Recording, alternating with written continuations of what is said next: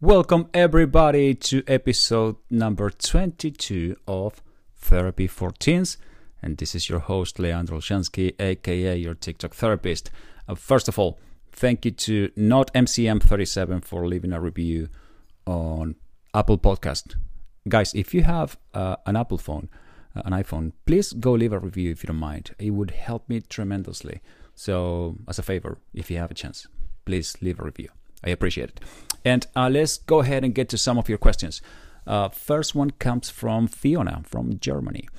Is study psychology hard, especially if you have a little bit of test anxiety sometimes? Well, Fiona, it wasn't hard for me. Milo, stop scratching. You're making noise.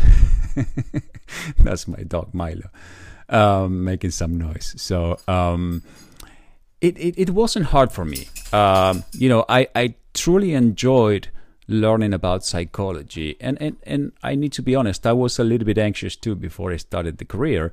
But when you do something that you like, and when you're learning about things that sometimes you can also use on yourself, right? Because the learning that you do in grad school is very helpful to your own life. So I was always very looking forward to go to class and learning. So those were the easiest years of school in my life. I wasn't always the type of person that went to school very happy, but I did go happy to grad school to study psychology. I enjoyed it very much. So I hope that's helpful, Fiona. Next question comes from Manuela from Egypt.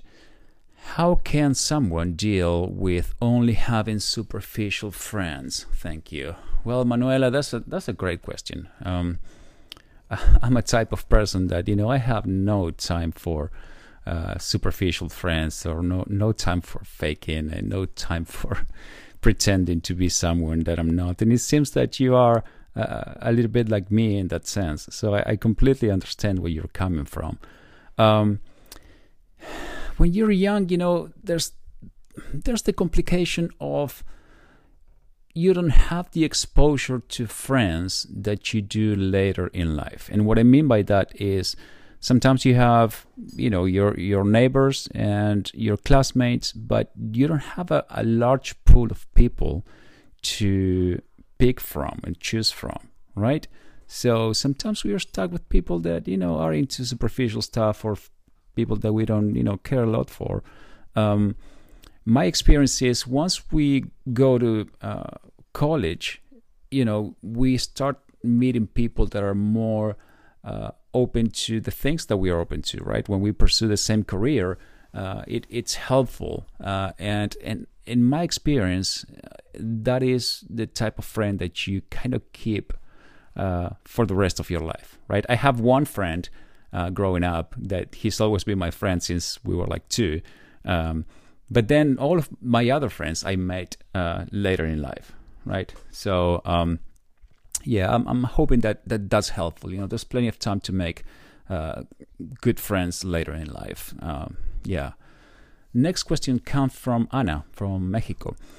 What would you recommend to someone that lives in constant fear of losing someone in their family?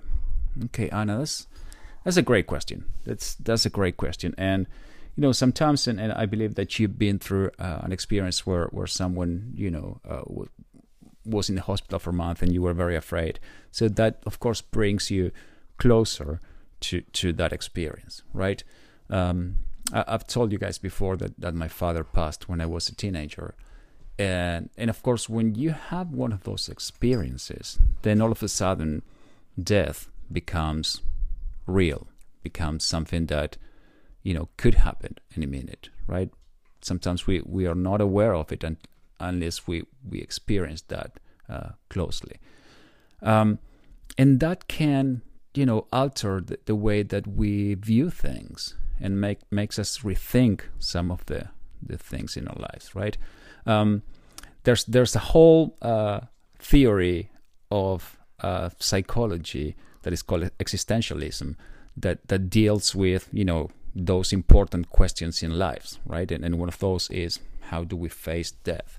To me, personally, one of the things that helps me a lot is, you know, at some point we have to realize that there are things that we cannot control, right? And when us or when somebody else dies is one of them. That's why, because we don't have the promise of tomorrow, we have to make things happen today. So when I lost my father, I made sure that I used the time that I had with my mother as wisely and as effectively as possible. And I did all the things that I wanted to do with her. And I took her places, and I took her to New York. And I don't know, we did so much together, right? That when it was time for her to pass on, I literally had no regrets. And, you know, it was a very different experience as compared to when I lost my dad. So I hope that that is somewhat helpful, Anna. Hey guys, a question that I get all the time is, can you be my therapist? Can you be my coach? Can you work with me? Well, check out my website. I do offer therapy and coaching internationally. So if you go to leandrolszanski.com, there's more information about that. Next question comes from Julia from Poland. Jak samiesz, Julia? Can you give us advice on how not to stress over unnecessary things and the opinion of others, and how to overcome stress and anxiety? That's a great question, Julia. If you tend to worry a lot or stress over unnecessary or unimportant things, it could be that, you know, your stress level or your anxiety level is a little bit elevated, right? That could be one of the consequences of it, could or could not. In that case, you know, my recommendation would be, how can we try to manage the stress as effectively as possible? So how about trying some of the things that we know that are helpful, that are proven to be helpful to treat stress and anxiety? Exercising, meditation, yoga, music, being outside in nature, going for walks, all of the things that we know, therapy, of course, that are helpful.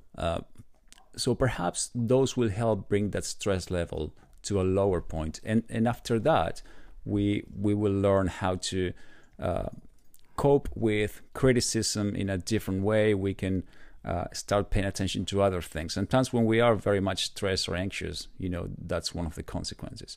But, you know, in the end, we have to live according to our values and live according to our desires. And, you know, we're going to stop worrying about what other people think of us eventually. So the sooner we do it, the better, right? And we follow the path that we know is the right one for us. Next question comes from Gira from Morocco. Cool. How can I make my parents let me choose what I want to study and not what they want? That sounds like a tough one, Gira. And of course, you know, every culture and every set of parents is different, right?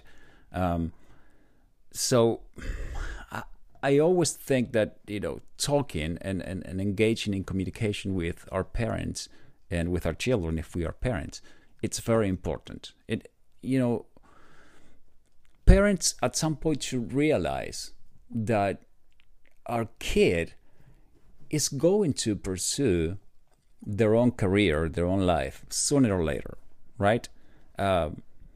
So we cannot be rigid or we cannot be telling them what type of career that should pursue, right? Children should pursue a career that, of course, that will provide a living, but that in the end makes them happy, right? And our job as parents is to support that, to give them the opportunities to pursue those things earlier than perhaps, you know, I've heard many times of